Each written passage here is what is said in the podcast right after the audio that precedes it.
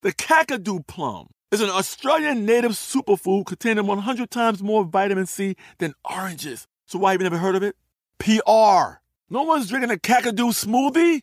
I'm JB Smoove, and that was a full episode of my new podcast, Straightforward, inspired by guaranteed straightforward pricing from AT&T Fiber. Get what you want without the complicated. AT&T Fiber, live like a gigillionaire. Available wherever you get your podcast. Limited availability in select areas. Visit AT&T.com slash hypergig for details.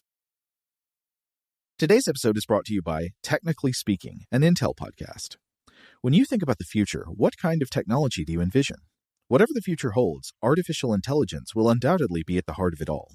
Join Graham Class as he hosts season two of Technically Speaking, an Intel podcast, and hear from the minds transforming healthcare, retail, entertainment, personal computing, and more with the help of AI. Tune in every other Tuesday and explore the latest technology that's changing our world today and creating a more accessible tomorrow. Listen to Technically Speaking, an Intel podcast on the iHeartRadio app, Apple Podcasts, or wherever you get your podcasts.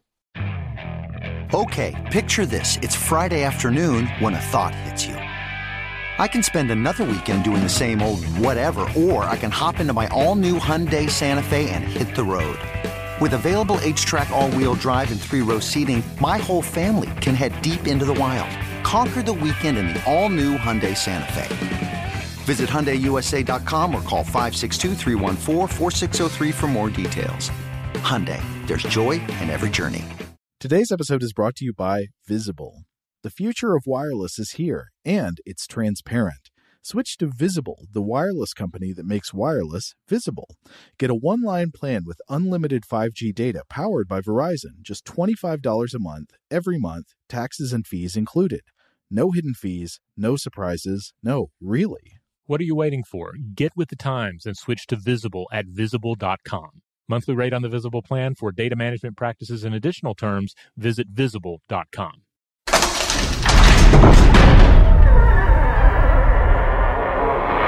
Hey, welcome to Stuff to Blow Your Mind. This is Robert Lamb. And I'm Joe McCormick, and uh, today we're actually bringing you a Vault episode to help get us through some uh, some people being out of office here and there over the next couple of weeks.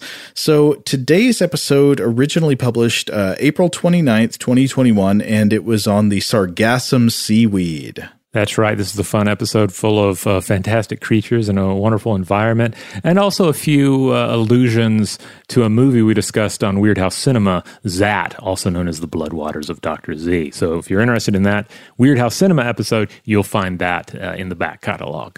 Now to lay things out for you, I think we, we do have a uh, a fresh original episode coming up for you on Thursday of this week.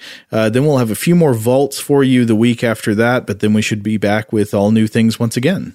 Right. Welcome to Stuff to Blow Your Mind, a production of iHeartRadio.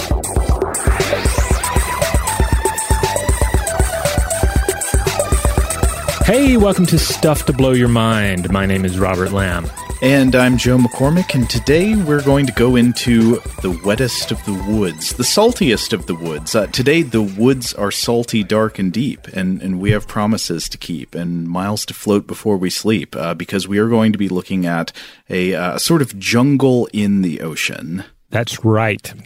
Uh, the ocean. Uh, it hosts quite a mix of environments from rich coral reefs to desolate deep sea wastes, from sunlit shallows to hydrothermal vent heated depths. Uh, marine organisms, of course, face numerous challenges, but the most basic demands boil down to, you know, how not to end, how not to die, how to, uh, to prolong its era, to quote uh, Waiting for the Barbarians. Uh, but this is especially true if you're small or you're a young organism. You're going to need food and you're going to need shelter. Uh, and there's always going to be something trying to eat you. And for a number of organisms, uh, this is provided by sargassum, a, a genus of brown seaweed, uh, sometimes brown, sometimes described as brown and orange. Um, as we'll discuss, there are a number of different species here.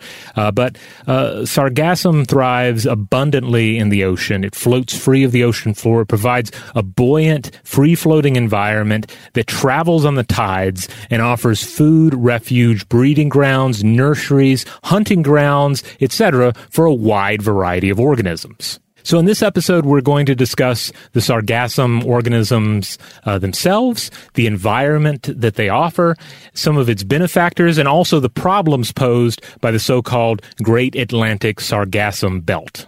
Yeah, and that last point is interesting because I will say uh, when you think of, of seaweed, you think of the macroalgae world, you don't usually think of it as something that is uh, particularly uh, economically devastating or, or, or even economically all that significant. But uh, but that that is not the case for sargassum. Yeah, as well. It's it's, it's an interesting topic to, to explore because in its present form, it kind of cuts both ways. It's both vitally important to uh, to so many organisms and a number of organisms that are then important to us.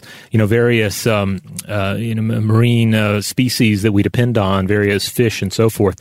Uh, but then on the other hand, uh, in an environment that is uh, increasingly out of balance, it also poses a threat and it can pose quite a nuisance. so we'll get into all that. So, what got you thinking about sargassum for today, Rob? Well, it, uh, it's because tomorrow's episode of Weirdhouse Cinema will entail sargassum and casual mention of um, a few of the creatures. One creature in particular that calls it home. Um, we'll, we'll, we'll try to save all of that for uh, tomorrow's episode. But uh, but yeah, that was probably the the first place I heard of sargassum, the weed of deceit. I was wondering if we should announce the movie, but maybe we should just make everyone wait to find out. They're going to be wondering wait, is it a Jaws clone where it's a big raft of seaweed instead of a shark? Is it like the Blair Witch Project, but instead of getting lost in the woods of Virginia or wherever it is, you get lost in the woods of the ocean, of the Sargasso Sea? Well, the, the truth will just suddenly strike out at them, and there'll be nothing they can do about it. Uh, so, so tune in uh, tomorrow uh, if you wish, for that. Uh, but but for this episode, we're going to focus on uh, first on on sargassum, the the organism. So sargassum glimpsed in the ocean or on the beach, it might just look like a big heap of brown mess. But upon closer uh, look, you'll notice that it's composed of branches, leafy bits, and what look like plump berries. Uh, but they're not berries. So don't don't pick them. Um, I mean, I guess you could pick them, but uh, what they are actually are uh, pneumatocysts. These are air bubbles um, uh, that are part of the organism, uh, held you know in in these little cysts that help it excel at floating around. Right, because of course there are different types of seaweed, and some types of seaweed uh, spend their life, you know, submerged in the water, and they might be, say, anchored down by a, a type of organ known as a holdfast that is somewhat analogous to like the root ball of a tree that holds it. Uh, except in the case of seaweed, it would hold clumps of seaweed to the ocean floor. Mm-hmm. Though not entirely analogous. I mean, for many reasons. One of which is that uh, is that uh, the seaweed that we're talking about today is technically not even a plant; it is a type of macroalgae algae, which we'll explain more about.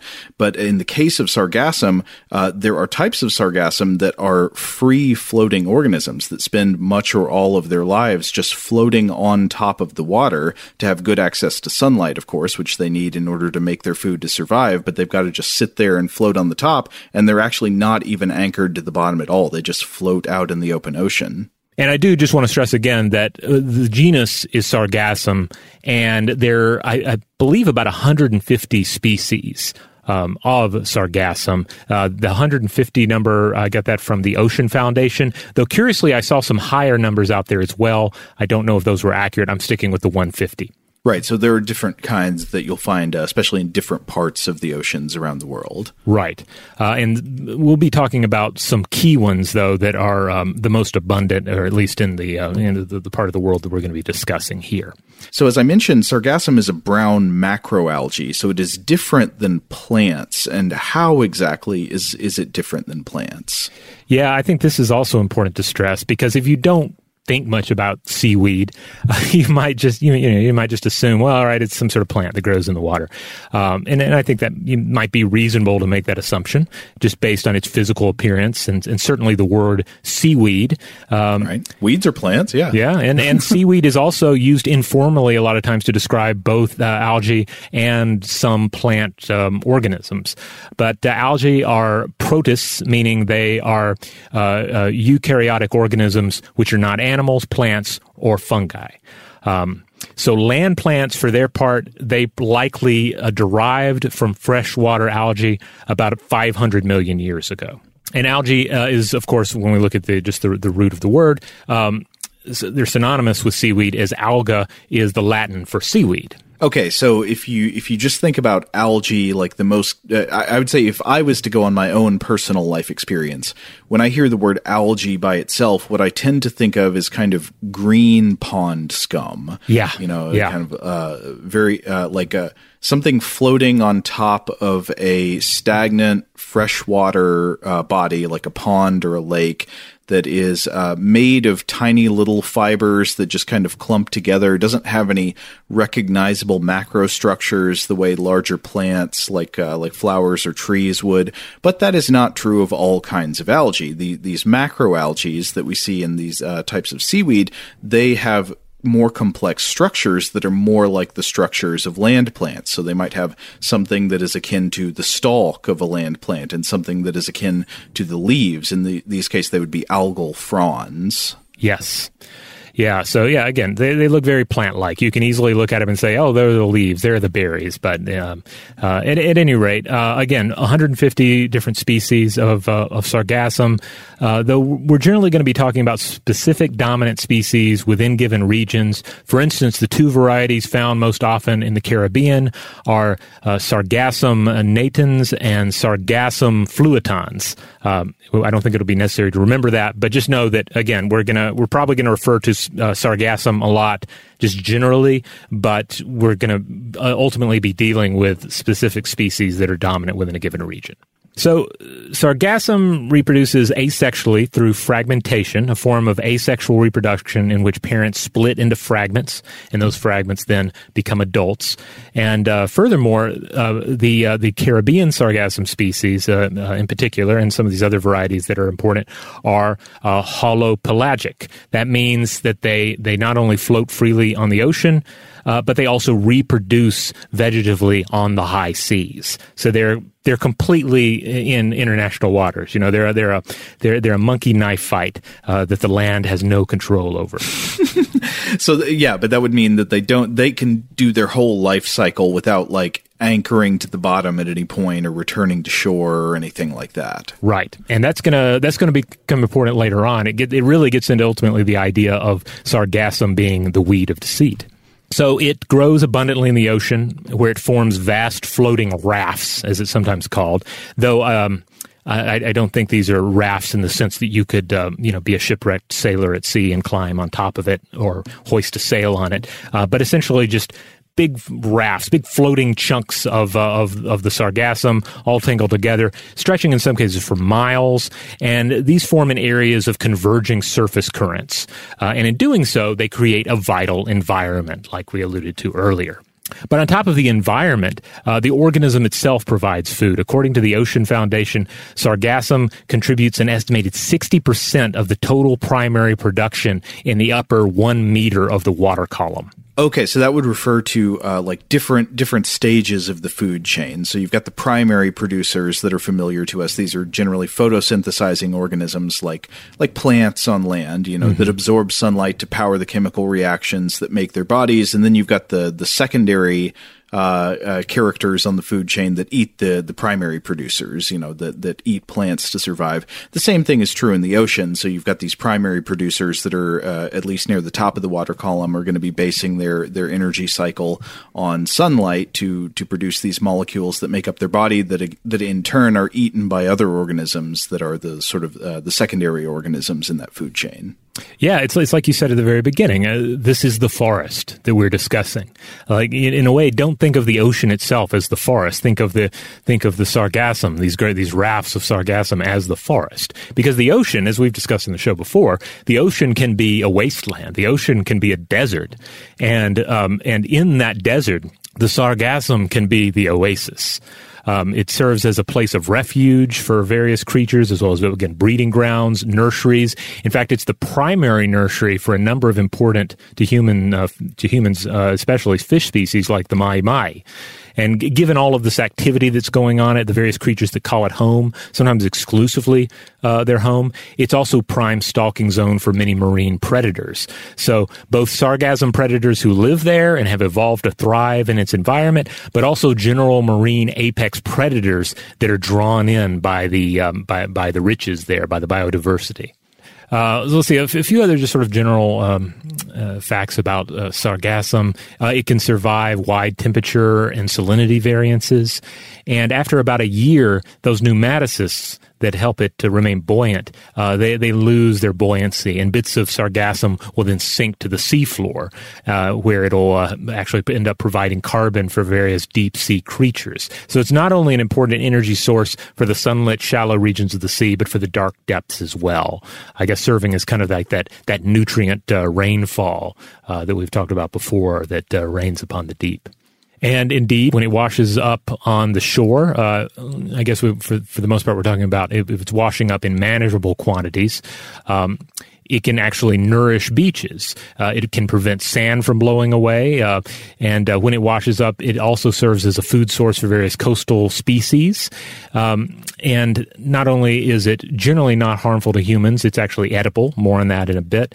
Uh, there are also possible biofuel and pharmaceutical possibilities for sargassum.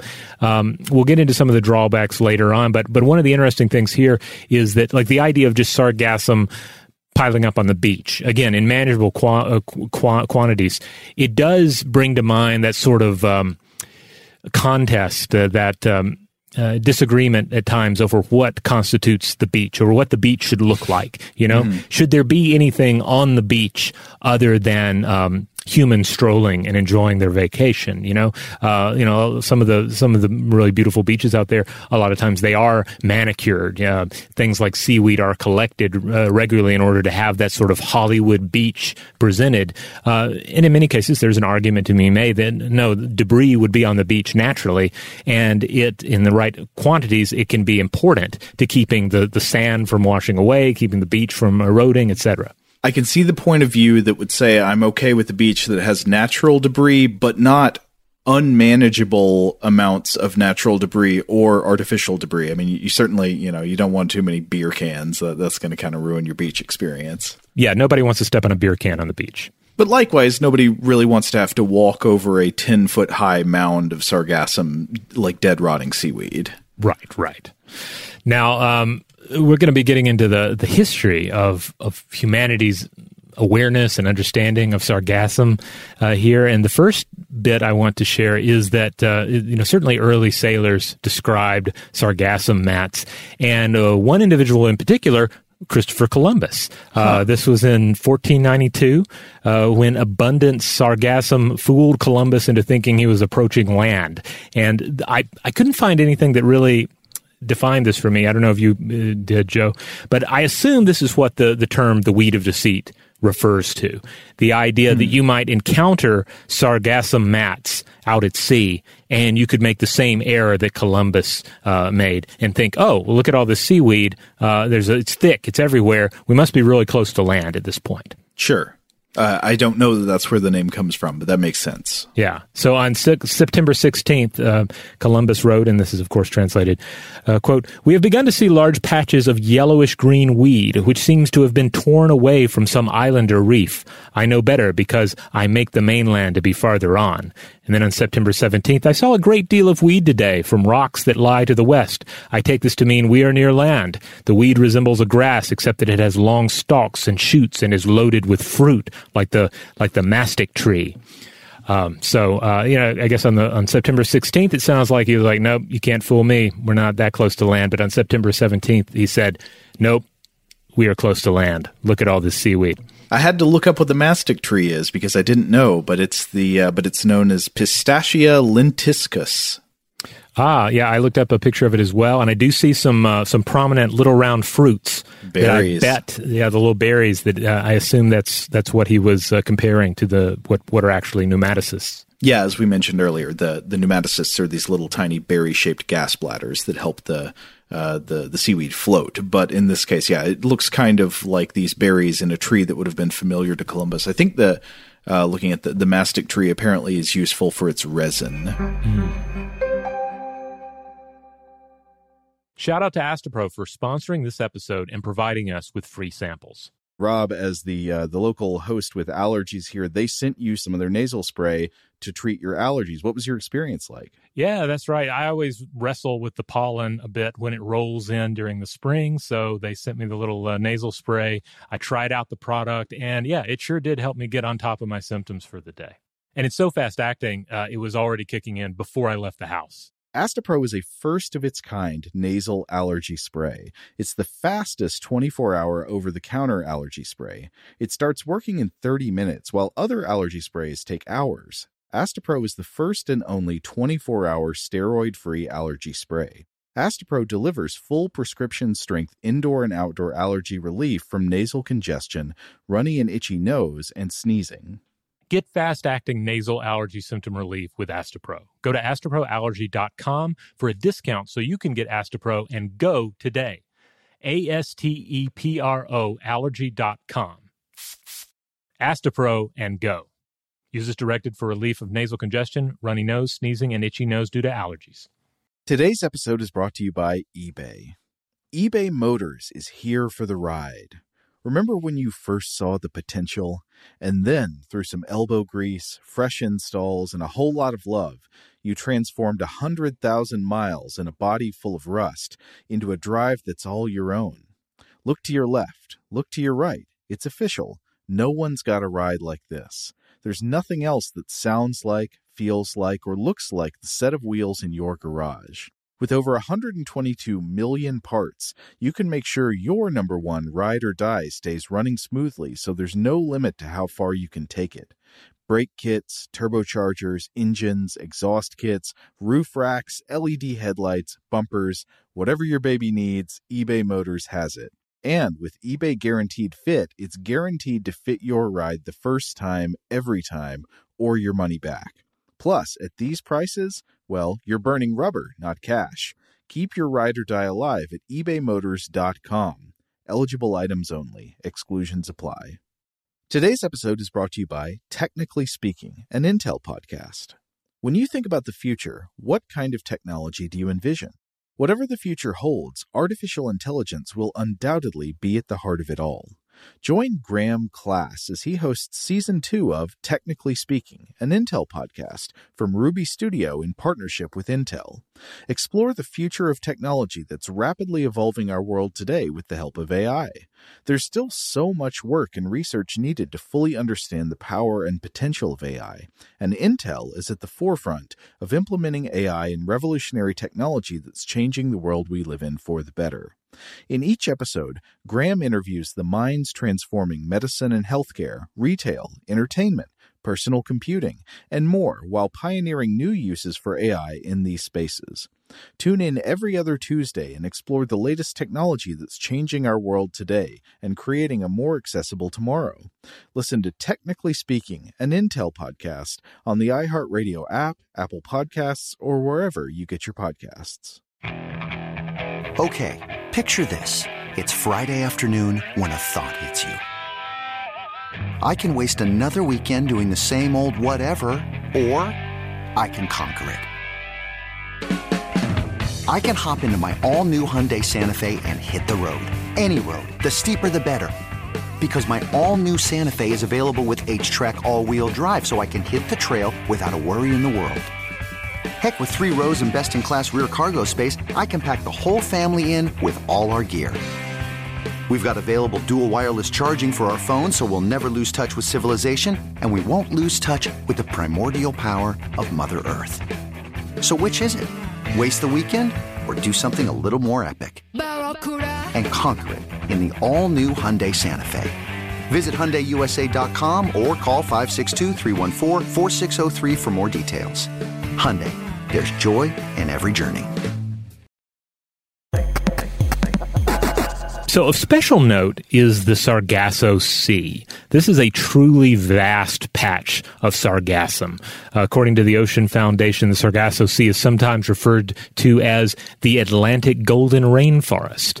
Uh, and the islands, quote unquote, uh, in the Sargasso Sea can be acres across, while the regions they occupy can stretch for miles. Right. Now, The Sargasso Sea is interesting because it is the only real sea in the world that doesn't have any land boundaries. Mm-hmm. Uh, the Sargasso Sea is a sea within an ocean. It's uh, this patch in the middle of the northern Atlantic. Basically, it's just a, a large patch. If you were to look at the eastern coast of the United States, uh, or and you know, in the Caribbean, maybe with the bottom edge down around like Cuba and uh, and, and, Puerto Rico, and then uh, going up along the the coast of North America up towards uh, Newfoundland and then you just extend out east from there. There's this big patch in the middle of the Atlantic Ocean, which is known as the Sargasso Sea. Now, uh, we should be clear that it is not like blanket covered in sargassum seaweed, but there are, it is known for having large rafts of sargassum seaweed within it.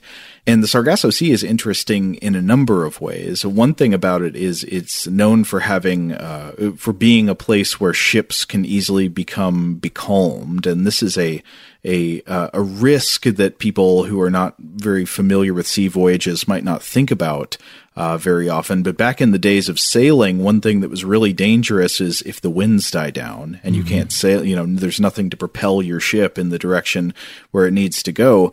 Uh, all throughout the, the Atlantic around the Sargasso Sea, there tend to be these wind currents. You know, there, there are winds that will blow you, uh, that'll blow you east to west down from the, from the coast of Africa down towards, uh, towards the Caribbean and toward the northern coast of South America. And then there are winds and, and currents in the ocean that lead up north along the east coast of North America. And then if you go up north from there, there are winds and currents that'll lead you back toward the east from the west. So essentially, you create this box in the middle of the North Atlantic that is surrounded by currents that go in a circle around it. And this is often known as the North Atlantic Gyre. Uh, now, anyone who's ever watched uh, you know any number of of sailing movies or TV shows or any TV show that includes like a a, a, a voyage by sail across the ocean, this is a this is almost a standard bottle episode right here, uh, where where suddenly the ship uh, is in a, is in a region where there's just no no wind at all, nothing to propel them, and everybody just sits around and gets like superstitious and uh, and a little bit crazy until the wind picks back up and saves everybody. Right. And you can imagine like if you actually were traveling across the Atlantic and you didn't know what you were what you were going to see or what was going to be out there, maybe you'd heard some tales of sea monsters, who knows. You get into an area where there is less wind than you're used to than when you traveled into the area, you are suddenly becalmed, it becomes hard to travel and you're just kind of stuck there in the water and then you start seeing these weird rafts floating around mm. in the middle of the ocean towards you. I, I can imagine that's pretty odd. Yeah, and in fact, we maybe don't have to imagine because there are some historical sources that that may well be referring to this. I guess it's debatable whether they're referring to this or something else. But uh, I wanted to look at the question: How long has the Sargasso Sea been written about? Uh, it gets its current name from Portuguese sailors, I believe, of like you know the the early modern period, or actually I think before that, from like the uh, the fifteenth century. Uh, but but I was looking around to see how far back written accounts of the Sargasso Sea go, and I found an interesting, possibly applicable bit of history in a book by the British archaeologist and Oxford professor Sir Barry Cunliffe. Uh, and the book is called On the Ocean, the Mediterranean and Atlantic from Prehistory to AD 1500 from Oxford University Press in 2017.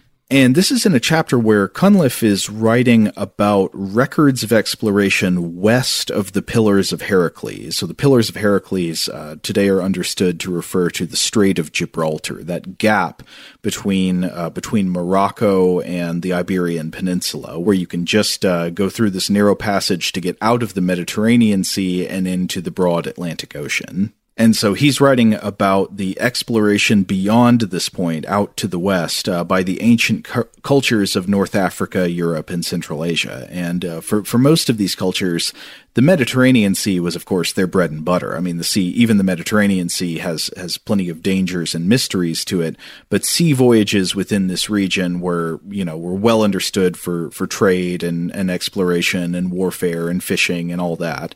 Uh, but sea voyages west into the Atlantic Ocean are another story. And the, and you so you get plenty of tales in say uh, Greek thought and Greek mythology about uh, islands that maybe lay out to the west of of the Pillars of Hercules, way out there in the ocean that that is uh, mostly unexplored by your people. Most of the early explorers who passed west of Gibraltar did so in order to travel along the coast to the north or south. So this would be traveling up along the coast of the Iberian Peninsula uh, to form the, these ports uh, along uh, places like Cadiz that became a Phoenician port, or south along the coast of Africa. Uh, the Phoenicians and the Greeks did this to various extents, uh, but the vast and presumably mostly empty Atlantic Ocean was uh, not not among everybody, but widely assumed in ancient times to be a place of mystery and danger especially by Greek authors, and Cunliffe gives the example of the ancient Greek poet Pindar, who was writing in the early 5th century BCE.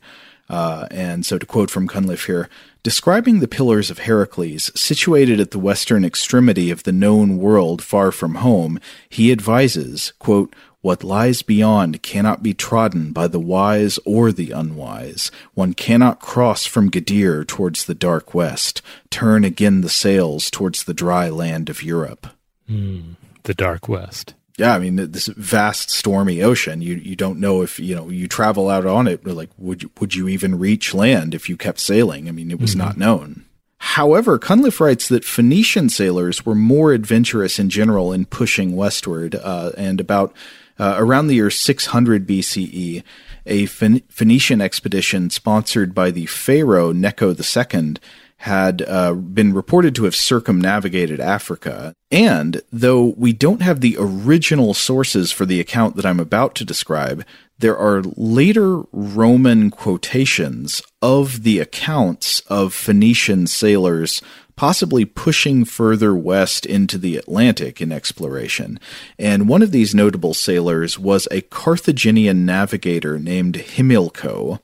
Uh, that's H I M I L C O, who lived probably sometime in the 5th century BCE. Uh, now, the Carthaginians were an ancient civilization that was based along the coast of North Africa. I think their, their capital was in modern day Tunisia but who expanded to much of the ancient Mediterranean.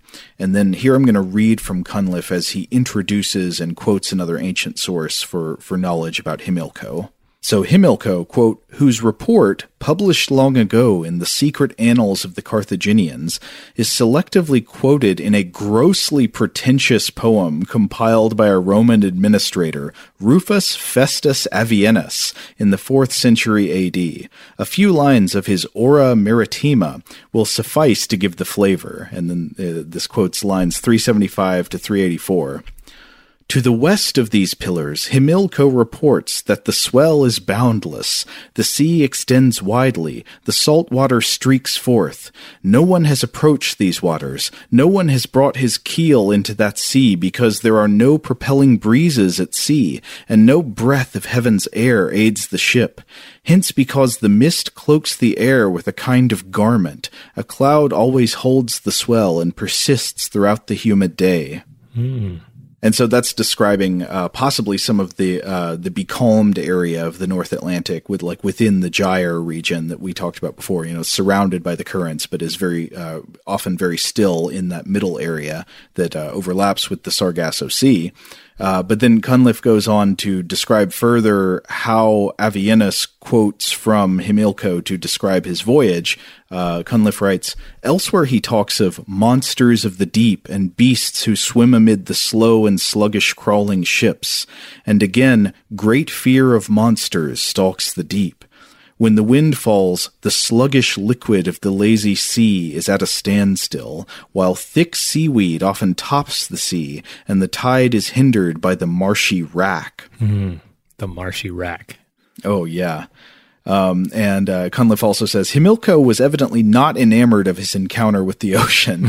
perhaps, perhaps his vessel was drawn south into the doldrums and reached the Sargasso Sea, as some commentators have suggested, or perhaps he reported in this dispiriting way simply to aggrandize his own achievement and to deter others. Another possibility is that his original report was embroidered by Avienus.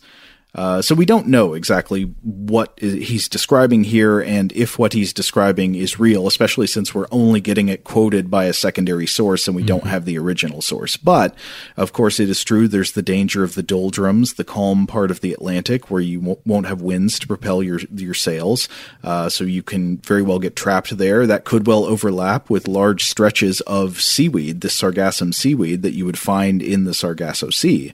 So, one possible interpretation of what we're getting here is that this ancient Carthaginian sailor, Himilco, actually sailed to the Sargasso Sea, survived, returned to Carthage eventually, and you know lived to tell the tale. Uh, but again, it's worth stressing that modern some mo- modern scholars are are doubtful. It's hard to know for sure but some details line up if they're accurate. You get these reports about the marshy rack of seaweed coinciding with the doldrums. It, it lines up in a kind of interesting way.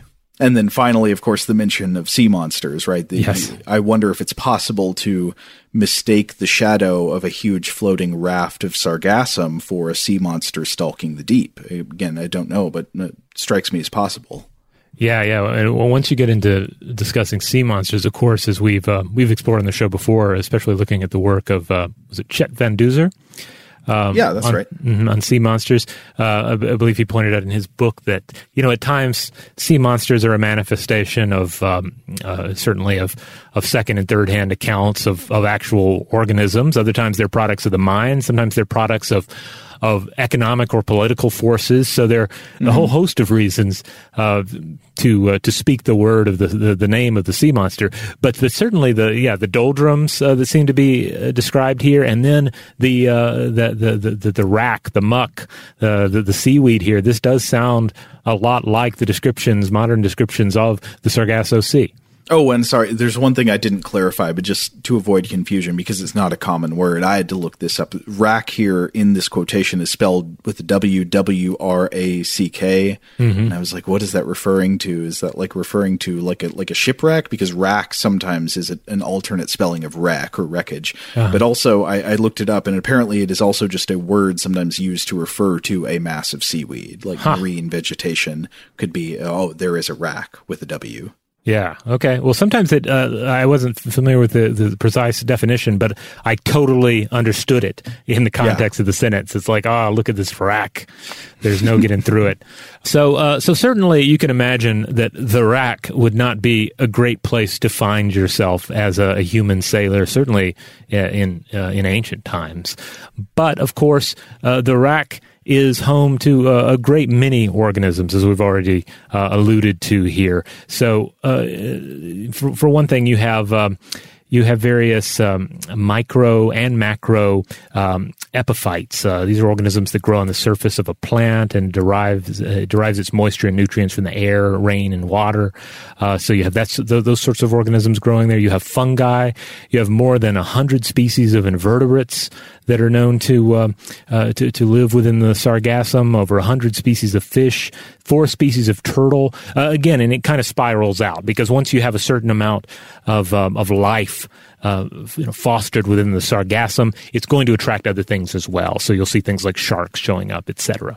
So we are not going to attempt to cover everything that lives in the sargassum, uh, but we are going to talk about some of the standouts because there are some really fun, really interesting, really weird organisms uh, that call the rack home. Uh, and the first of which I want to talk about is the sargassum fish, also known as the sargassum frogfish. Now, is this the one that you lured me into this episode with? Because the the first thing that I became aware of when you were getting interested in sargassum was was that you came to me and you said, "Joe, there is a fish with hands." Yes, yes. This would be uh, this would be the sargassum frogfish, um, and, uh, and and I'll and I'll explain what I mean by by hands. They're not quite hands, but they are enough like hands that you're permitted to get excited. um, and uh, and yeah, it's probably the most famous sargassum denizen. It's the the species uh, Histrio histrio, a frogfish of the family uh, and it's the only species of its genus. So uh, we'll, we'll, we'll describe them here, uh, but also feel free to look up images or video. I mean, there's nothing quite like seeing video of these uh, these creatures. I think there's some wonderful National Geographic footage, uh, but also the the Weirdhouse Cinema selection uh, for tomorrow uh, also will feature some actual footage of this creature right at the top. Um, so the the sargassum fish grows to around 20 centimeters in length, so about 7.8 inches, and I, I should I guess I should say first of all, they generally have this appearance uh, that you'll find with other frogfish. Um, and uh, and, and uh, they're related to uh, uh to the anglerfish of the deep. Uh, so yeah, they have these upturned mouths. Uh, which kind of give them kind of this this frowny face look, this kind of froggy appearance and uh, and and so that that's the, the first thing to, to drive home about them. So they have that, that kind of body that I think a number of you can can uh, imagine. But I, big, I sometimes sort of think of it as the drawbridge jaw. Yes, yes, that's a good way of describing it. Drawbridge jaw, and of course, like like uh, pretty much all fish, you know, they're, they're going to consume by by lunging and inhaling, uh, you know, pulling their uh, their prey rapidly into their mouth.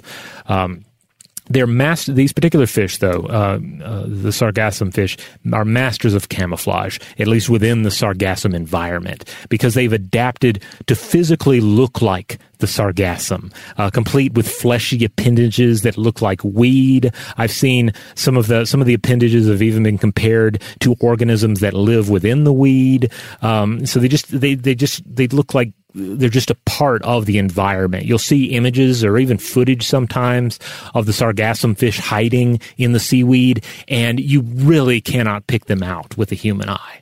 I think at some point I watched a documentary or part of a documentary that had some of these in it. And it was one of those like uh, you know trick shots where they show you the shot and then it's like there are three sargassum fish in the shot and you can't see them at all. And then it has to like circle them or zoom in on them yes, or something. Yep. Yeah. i think i've seen the same one. Yeah. Um, but of course, it's not just their physical structure and initial coloration. The other cool thing about them is they can further adjust their coloration from dark browns and greens to light browns and greens to complete the illusion, to, to fine tune it so that they blend in, uh, you know, seemingly completely. Um, and they can do this quite rapidly as well. This is important for the sargassum fish because of, again, it is a voracious hunter, but also it's the jungle baby. So, uh, you know, they, they're also, uh, they also, also have to be on guard against other predators. So it also helps protect them. Now they uh, let's get to the hands, uh, if you will. Uh, yeah, so get to the pe- hands. Their pelvic fins, uh, you know, the the fins up front. They have nine to eleven rays uh, in, uh, in them, and they're stalked, essentially forming what act like claws. Basically, they can use these things. Again, they, they look like claws. They look like fish claws, and they can use these to grip objects, and they use these to clamber over and through the seaweed. Okay, so they can use them to grip objects, not in the sense of like uh, like our fingers, where you would manipulate objects freely, but they can grip things in the sense of like uh, sort of uh, pushing against surfaces. Right. Yeah, they're not going to be able to use an iPhone. They can't play the piano uh, worth a darn, but. but they can use these appendages yet to sort of grip and push through things, which is going to be vitally important uh, when you're hanging out in the sargassum. They're like little graboid spines. Yeah, so they're really cool. Definitely look up. I mean, they're beyond cool. They're a little creepy looking. Uh, I, I, highly recommend checking them out. Um, so, so obviously the adults live in the mats and their eggs are placed there as well. But the larvae develop in the water columns between 50 and 600 meters deep. Um, and you might think, well, the, I guess the sargassum environment then is just no place for, for kids, right? Um, and this is this is certainly the case, especially since the sargassum fish is more than happy to eat them as well. So they're in, they're not only incredibly voracious, but they're notorious cannibals. I was reading about some of the the studies where they've um, they've caught sargassum fish and they've they've looked inside at their bellies and they'll find like multiple juveniles. You know, they'll find some juveniles and they just they'll just just gobble them up. Delicious. Yeah. So uh, again, just a fabulous fish. Just it's everything about it is. Uh, is is is both beautiful and frightening uh, in in just the right proportions. Now, they're not the only um, creature that, uh, that, that lives there uh, again, and they're not the only creature that that takes uh, sargassum as part of its uh, you know official or unofficial name. For instance, there's the sargassum pipefish. This is a species of pipefish that makes its home in the sargassum mats, uh, and like all pipefish and seahorses, the male carries the egg. Um, they're just know these elongated, um, you know, beautiful fish with that kind of signature uh, seahorsey head. Now, um, just briefly, uh, a couple of other organisms. Well, first, in general, I should say that that uh, the Sargasso Sea, in particular, is a spawning site for uh, various eels, uh, including threatened and endangered eels. Uh, but speaking of decapods, there is also uh, worth our consideration the Sargassum swimming crab, mm. or Portunus sayi. this is just one variety of crab you'll find in sargassum mats, but it's an impressive one and a species adapted to blend into the environment. They have an orange brown colorization that apparently matches up with the sargassum pretty well. And as the name implies, they're more adapted for swimming than walking. Uh, the fourth pair of legs are modified into paddle like structures. Now, uh, crabs, of, of course, are noted for uh, walking uh, sideways, so you might wonder how does it swim? Well, they tend to swim sideways sideways as well. Uh, and apparently they're quite fast. They depend on a mix of active and passive hunting. So they'll they'll actively chase after something again sideways uh, to catch it, but they'll also uh, fall back on the, that that uh, sort of ambush hunting within the jungle of the sargassum. Mm, yeah. Now, in addition to these organisms that s- spend all or most of their lives in the sargassum, there are also organisms that use sargassum as a sort of like uh, a stepping stone during their migration patterns. Uh, one example that's often referenced would be uh, young sea turtles. Yeah, and I've also heard that it's important to even like migratory bird species. Again, it's it's it's an oasis in the wastes, an oasis in the desert of the sea. Today's episode is brought to you by eBay. eBay Motors is here for the ride. Remember when you first saw the potential? And then, through some elbow grease, fresh installs, and a whole lot of love, you transformed a 100,000 miles and a body full of rust into a drive that's all your own. Look to your left, look to your right. It's official. No one's got a ride like this. There's nothing else that sounds like, feels like, or looks like the set of wheels in your garage. With over 122 million parts, you can make sure your number one ride or die stays running smoothly so there's no limit to how far you can take it brake kits, turbochargers, engines, exhaust kits, roof racks, LED headlights, bumpers, whatever your baby needs, eBay Motors has it. And with eBay Guaranteed Fit, it's guaranteed to fit your ride the first time, every time, or your money back. Plus, at these prices, well, you're burning rubber, not cash. Keep your ride or die alive at ebaymotors.com. Eligible items only, exclusions apply. Today's episode is brought to you by Technically Speaking, an Intel podcast. When you think about the future, what kind of technology do you envision? Whatever the future holds, artificial intelligence will undoubtedly be at the heart of it all. Join Graham Class as he hosts season two of Technically Speaking, an Intel podcast from Ruby Studio in partnership with Intel. Explore the future of technology that's rapidly evolving our world today with the help of AI. There's still so much work and research needed to fully understand the power and potential of AI, and Intel is at the forefront of implementing AI in revolutionary technology that's changing the world we live in for the better.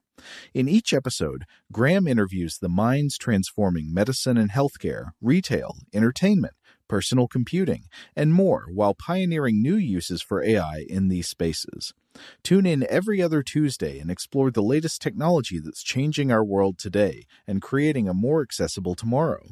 Listen to Technically Speaking, an Intel podcast on the iHeartRadio app, Apple Podcasts, or wherever you get your podcasts. Okay, picture this. It's Friday afternoon when a thought hits you. I can waste another weekend doing the same old whatever, or I can conquer it. I can hop into my all new Hyundai Santa Fe and hit the road. Any road. The steeper, the better. Because my all new Santa Fe is available with HTRAC, all wheel drive, so I can hit the trail without a worry in the world. Heck, with three rows and best in class rear cargo space, I can pack the whole family in with all our gear. We've got available dual wireless charging for our phones, so we'll never lose touch with civilization, and we won't lose touch with the primordial power of Mother Earth. So, which is it? Waste the weekend or do something a little more epic? And conquer it in the all new Hyundai Santa Fe. Visit HyundaiUSA.com or call 562 for more details. Hyundai, there's joy in every journey. Today I'm going to give you some straightforward advice on how to deal with naughty kids. How about instead of timeouts, time ins? Time for you to start paying some bills. I'm JB Smoove, and that was a full episode of my new podcast, Straightforward, inspired by guaranteed straightforward pricing from AT&T Fiber. Get what you want without the complicated. AT&T Fiber, live like a gigillionaire. Available wherever you get your podcast. Limited availability in select areas. Visit AT&T.com slash hypergig for details.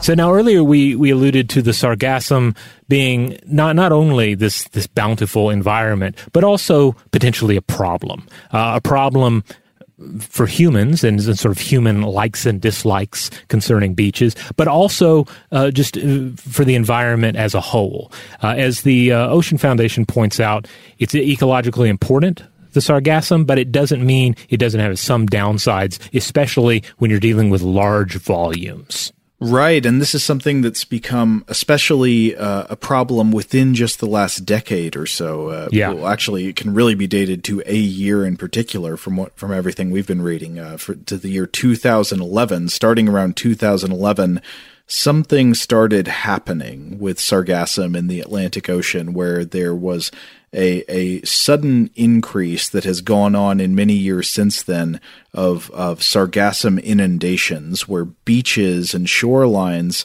along areas in the Caribbean, along the coast of Florida, along places in the, the coast, uh, the northern coast of South America, would just be caked with sargassum, like just mounds and mounds of seaweed piling up to the point that it, in, in some cases, would make the shores unusable for what humans have been using them for usually in, in, in the years beforehand.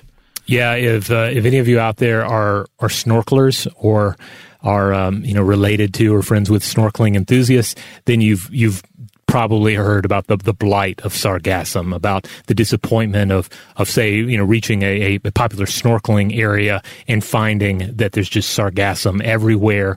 Um, you know, so in, in particular, one of the things that the Ocean Foundation points out is you know, huge rafts of it can actually uh, smother other seagrasses and even coral reefs. Um, you know, Granted, coral reefs are facing uh, a number of problems, um, uh, you know, and, are, and, uh, and we've gone into that in past episodes. But but certainly, it, it, this could disrupt your ability to even properly view them as a as a tourist in the ocean, as a uh, as a snorkeler, um, you know, out there trying to uh, to observe this natural habitat.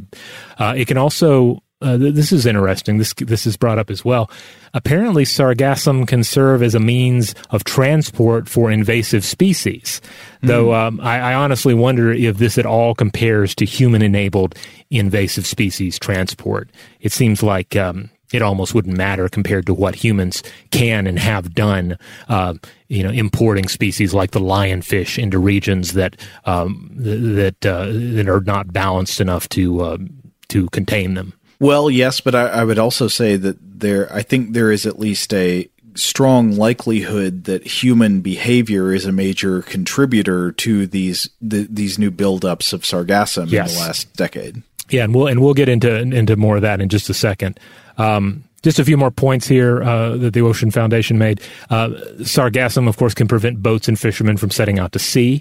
It can also prevent sea turtles from making it uh, to nest in these cases as well. So, uh, you know, uh, again, you have it massing up on the beach uh, in particular. If it's, um, you know, a certain amount of that is arguably good for the beach, but if you have too much of it, yeah, it's going to actually interfere potentially in a sea turtle's ability to come on shore, lay the eggs, and then have the hatchlings be able to properly uh, get back out to sea again in, in an appropriate amount of time.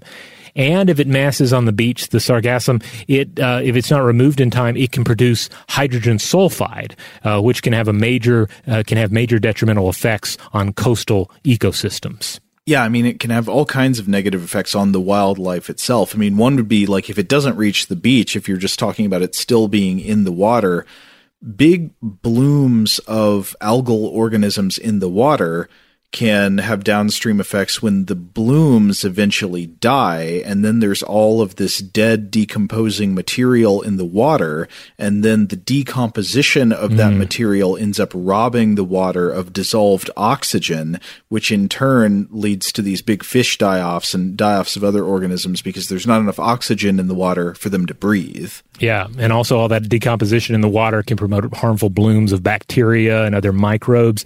I, I guess the way to, to, to think of it is it's you know, basically like spiraling imbalance in the ecosystem, and uh, and and uh, its uh, its place in this uh, this this this cascade of imbalance. Now, to, to get kind of a a, a, I guess sort of a, a, bird's eye or an, I guess satellite eye uh, view of things. Um, I found this pretty helpful. I was looking at a July 2019 article from NASA Goddard. They utilizes satellite images to observe the the Great Atlantic uh, Sargassum Belt. Uh, so at, at, this point, based on simulations, they confirmed that its shape was due to ocean currents and that it can grow large enough uh, so as to blanket the surface of the tropical Atlantic from the west coast of Africa to the Gulf of Mexico. Uh, major blooms have occurred in every year between 2011 and 2018. Again, uh, this was a July 2019 article, so that's as far up as it went at the time.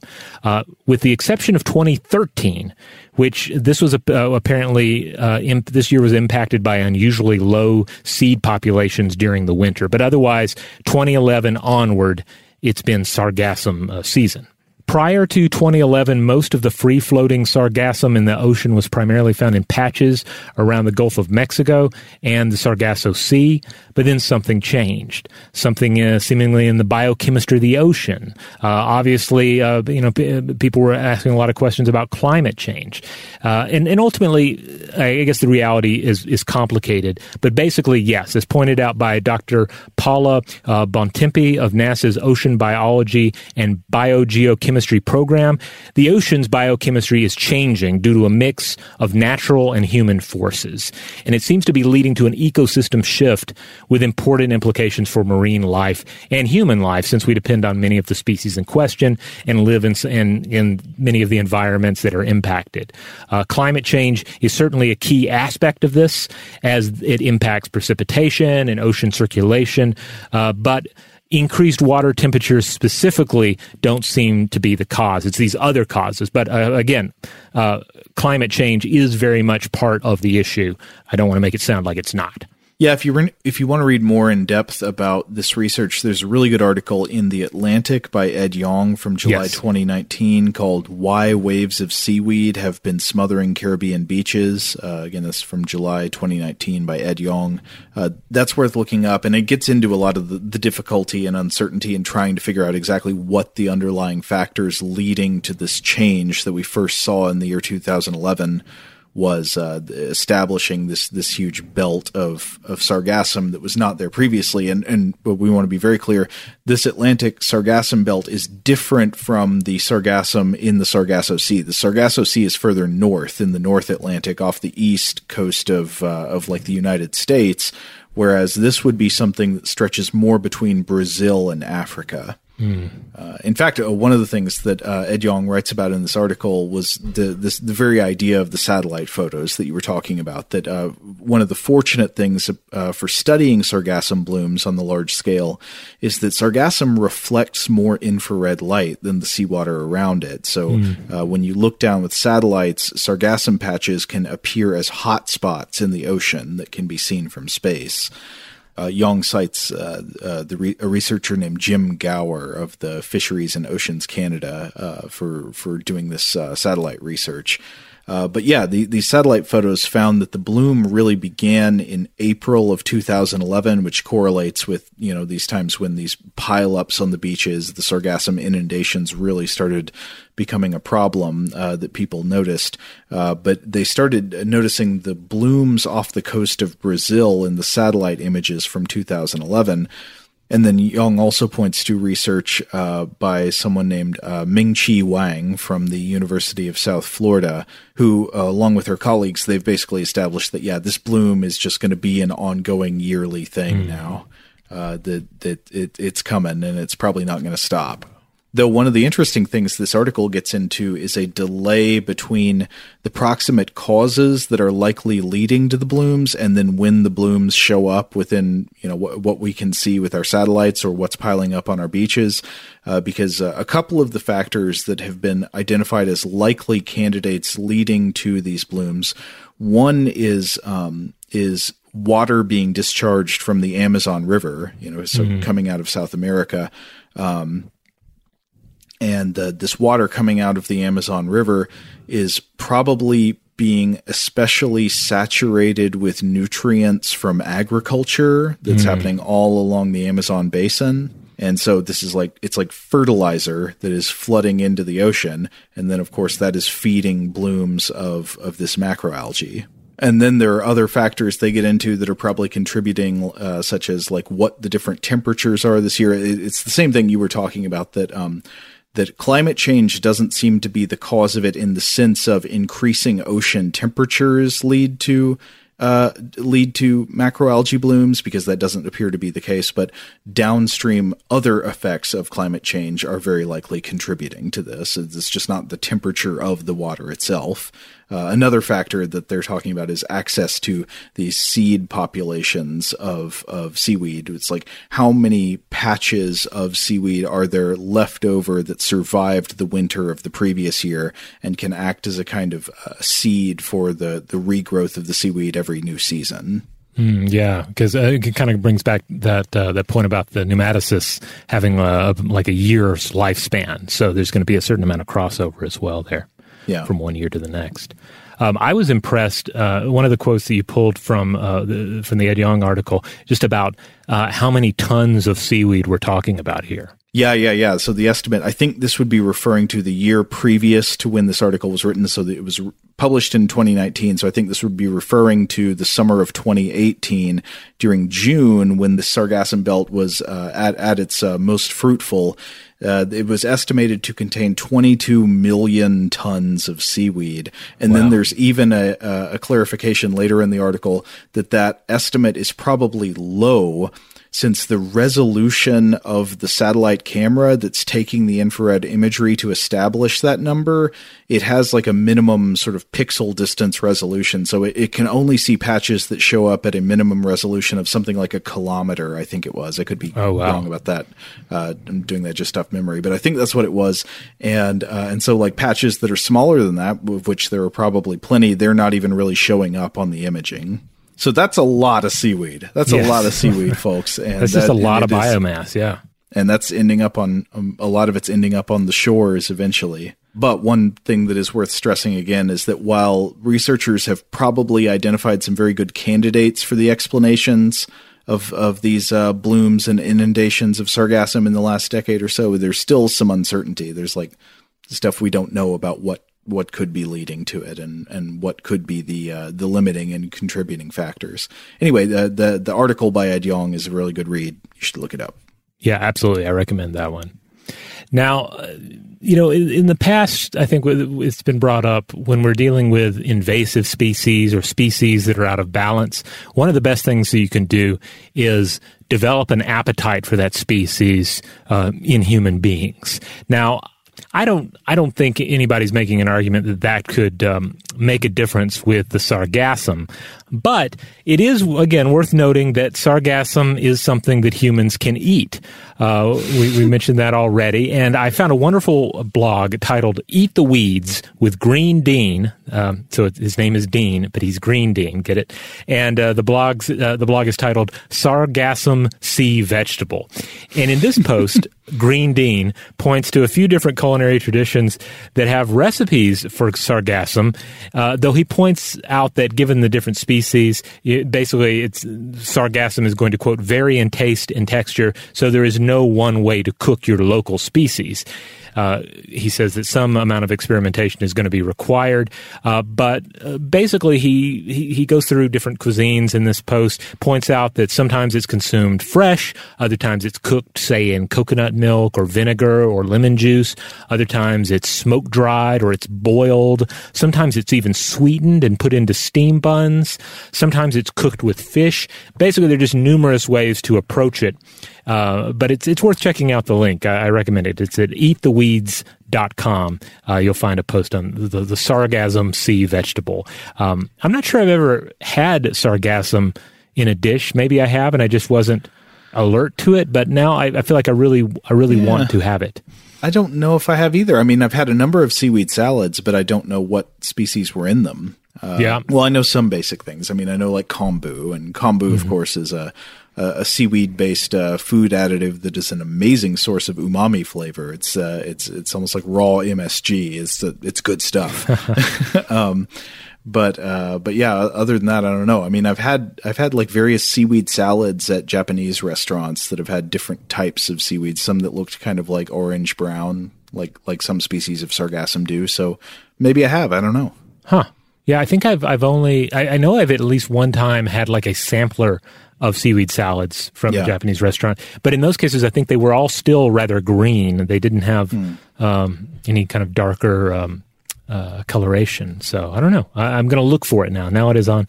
It is it is something I, I, I want to specifically try out, knowing that it is sargassum. I just looked it up to make sure. I, I, I thought that kombu was not sargassum, and it is not. Kombu is a type of kelp. Well, obviously, we'd le- love to hear from everyone out there about this topic in general, but but specifically on this question of the uh, the the cooking and the consumption of uh, sargassum. Uh, if you if you you definitely know you've had it and you've had it a particular way that was yummy or or uh, or or not yummy, uh, let us know. We would love to hear from you. Uh, and likewise, just in you know in general, any feedback about uh, about the various organisms we've discussed here surrounding sargassum or uh, sargassum seaweed itself. Perhaps you're a snorkeler and have your t- you know two cents you want to throw in. Uh, write in. We'd like to hear from you. Uh, in the meantime, if you would like to hear other episodes of Stuff to Blow Your Mind, you can find us in the Stuff to Blow Your Mind podcast feed. And you know where to find that, just wherever you get podcasts. Um, subscribe if you can. Uh, rate us if the platform allows you to. Um, you know, give us, I guess, a good rating is what we're asking for. You know, that supposedly helps us out. Uh, but, in general, we're just thankful if you're if you're listening to the show and uh, you know, write in. Let us know what you like about the show. What what you would like to hear from us in the future. What other topics uh, you would like us to consider. Yes, absolutely. Uh, so I guess we're closing out here. Uh, so huge thanks, as always, to our wonderful audio producer, Seth Nicholas Johnson. If you would like to get in touch with us, as as Rob just uh, asked there, to let us know feedback on this episode or any other, to suggest a topic for a future episode, or just to say hi, you can email us at contact at stufftoblowyourmind.com. Stuff to Blow Your Mind is a production of iHeartRadio. For more podcasts from iHeartRadio, visit the iHeartRadio app, Apple Podcasts, or wherever you listen to your favorite shows.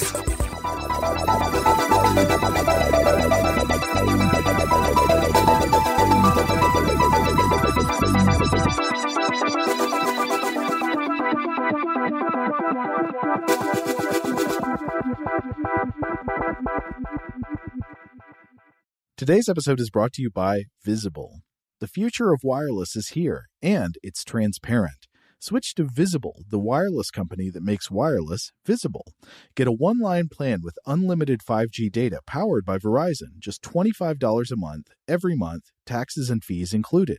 No hidden fees, no surprises, no, really. What are you waiting for? Get with the times and switch to Visible at visible.com. Monthly rate on the Visible plan for data management practices and additional terms, visit visible.com.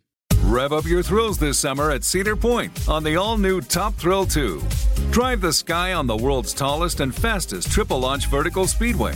And now, for a limited time, get more Cedar Point fun for less with our limited time bundle for just $49.99. Get admission, parking, and all day drinks for one low price.